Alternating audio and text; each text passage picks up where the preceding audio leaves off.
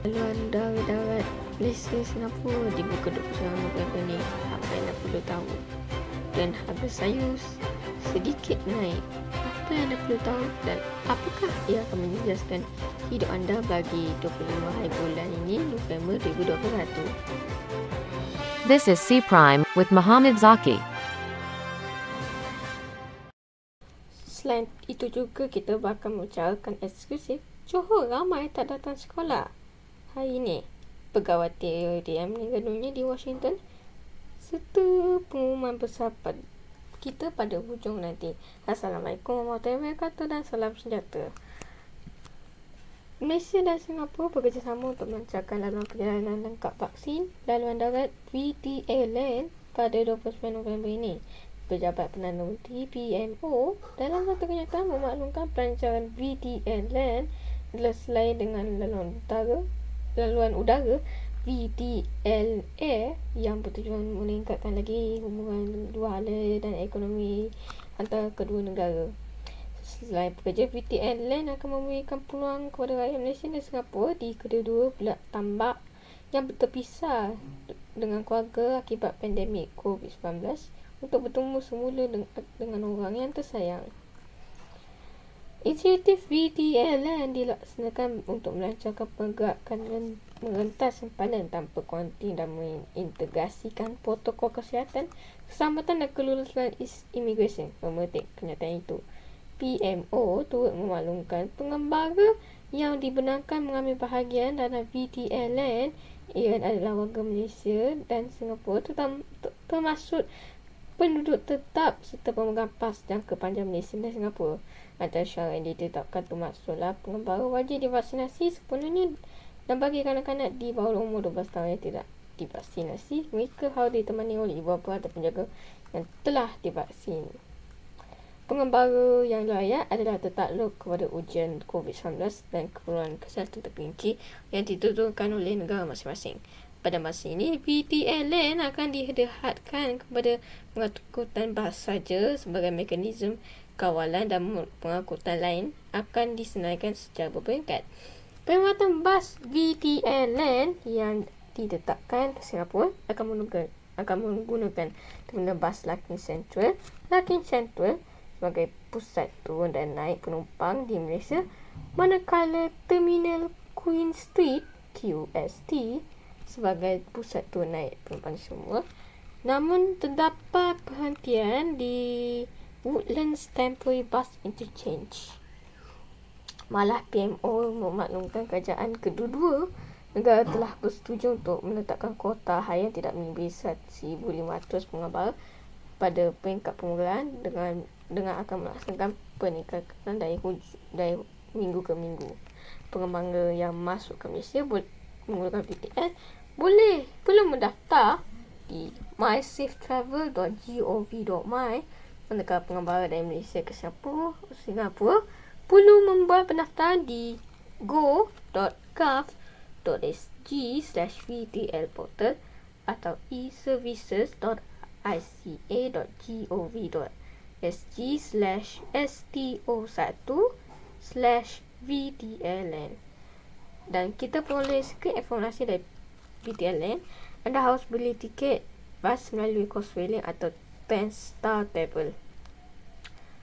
Waktu operasi bas dari Singapura ialah di antara 7.30 hingga 7.30 malam, manakala dari Johor adalah dari 7.30 pagi hingga 6.45 petang.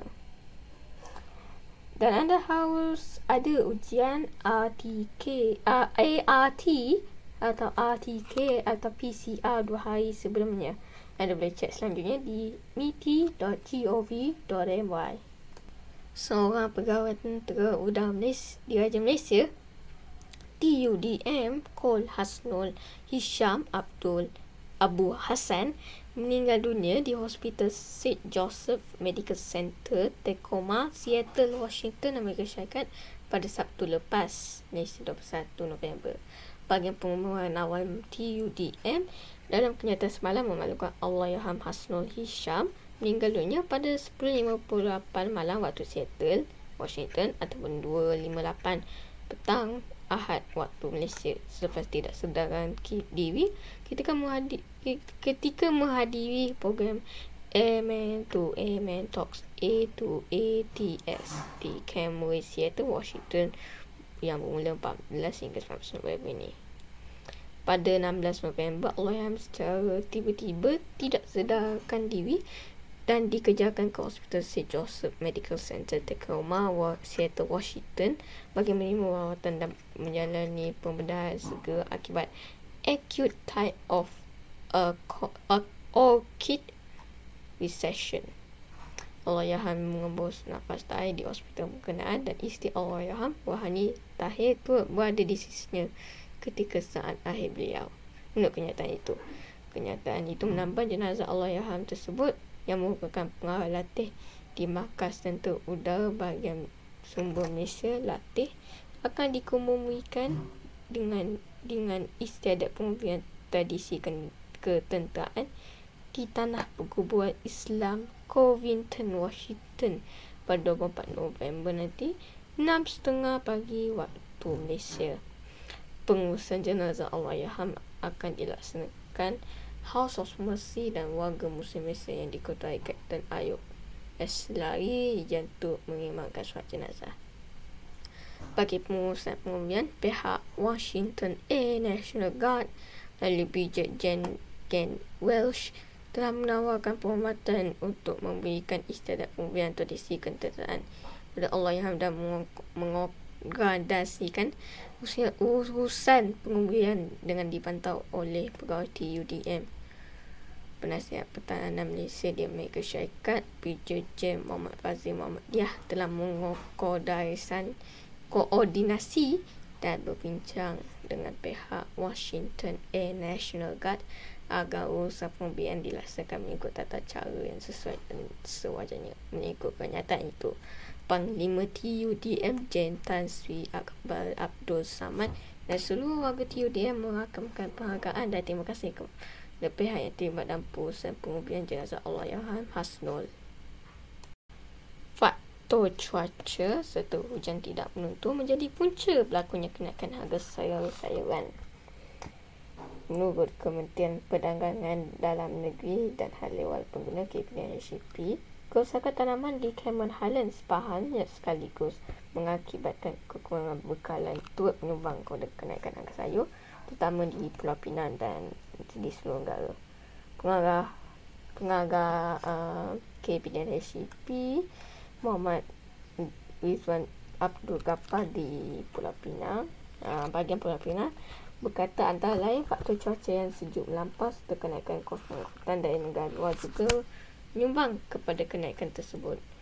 Muhammad Wizzwan berkata perkara itu disahkan oleh Jabatan Pertanian Negeri di Pulau Pinang serta Lembaga Penguasaan dan Pertanian Persekutuan Fahma.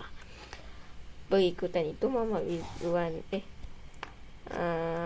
bekalan sayur-sayuran import turut berkurangan ekoran negara pengeluar mengalami keadaan cuaca musim sejuk yang melampau serta kenaikan kos pengangkutan kontena daripada negara asal, kata dalam kenyataan pada Selasa. Berikutan dengan itu, Muhammad Wizzwan berkata pihak KPDHP telah menyerahkan notis pengesahan maklumat barangan MPMB ke atas pengimport dan pemborong sayur bagi mendapatkan maklumat harga sayur-sayuran. KPDHP sentiasa melakukan permasalahan harian bagi memantau perkara harga barangan keperluan pengguna di negeri Pulau Pinang itu. Sementara itu, pengguna yang berhadapan dengan sebarang masalah berkaitan harga naik ini boleh menyuarakan aduan kepada KPDHP Pulau Pinang didekatkan di talian 04 384 0245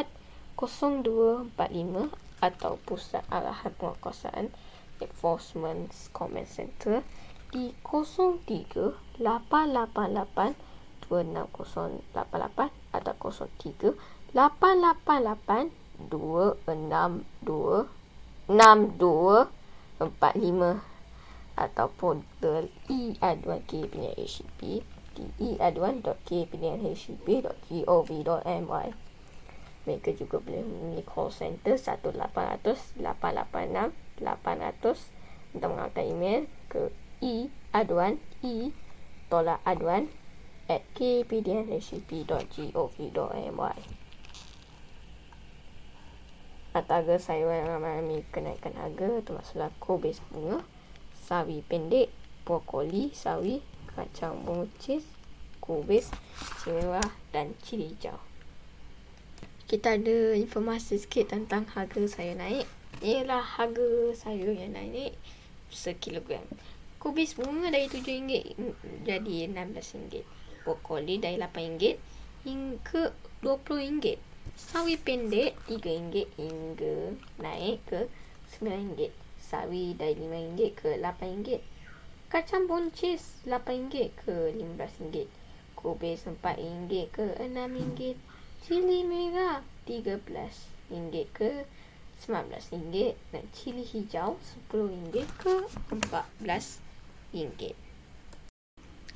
Suruhanjaya Pilihan Raya SPR meletakkan 18 Disember sebagai hari pengundian bagi pilihan raya negeri PRN Sarawak ke-12.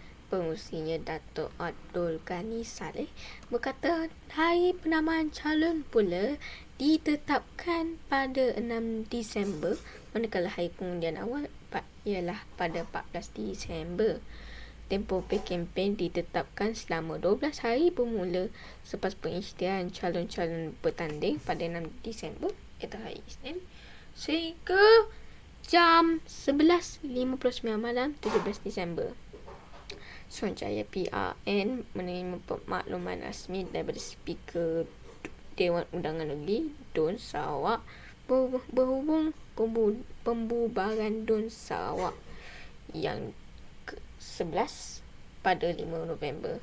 SPR mengadakan satu mesyuarat khas pada hari ini dan menetapkan satu PRN Sarawak perlu diadakan lagi bagi mengisi kekosongan 82 kursi dan berkenaan.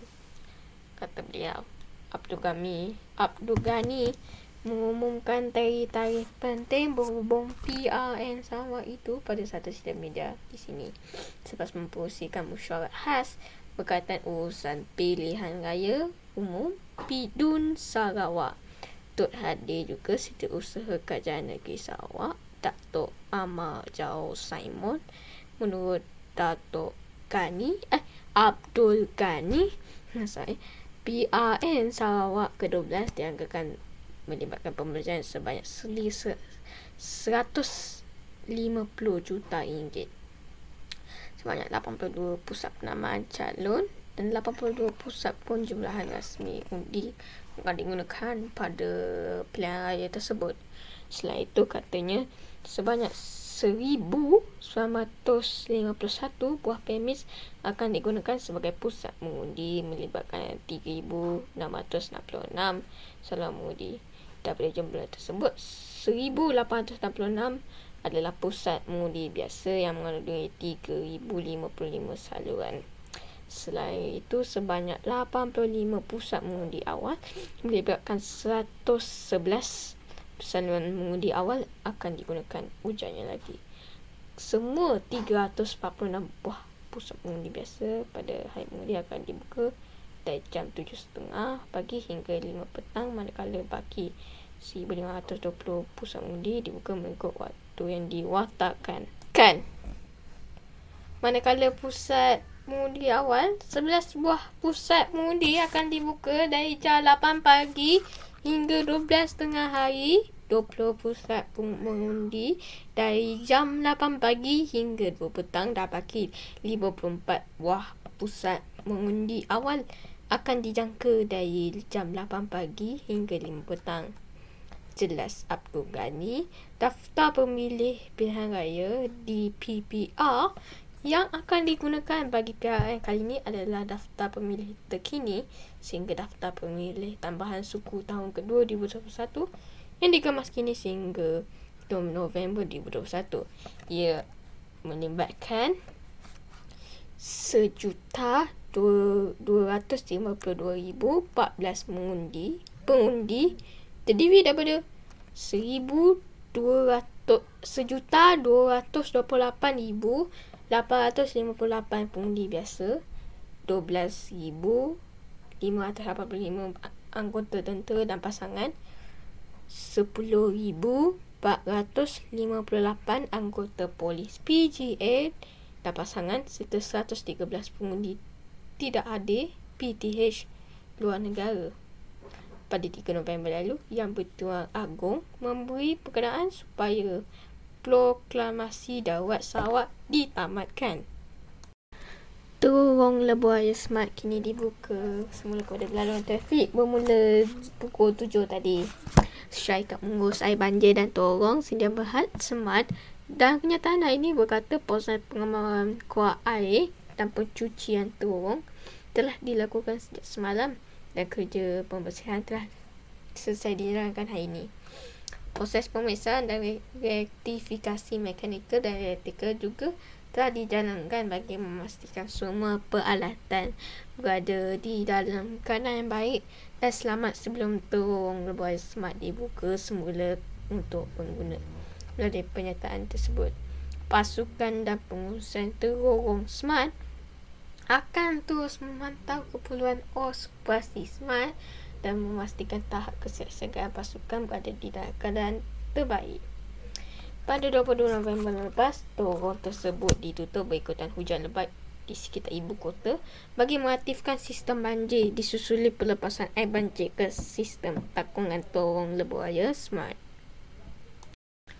Pengasas rumah bonda Siti Bainun Abdul Ghazali didakwa sekali lagi di Mahkamah Seksyen di sini hari ini atas pertuduhan menganiaya seorang remaja perempuan sindrom Down berusia 13 tahun.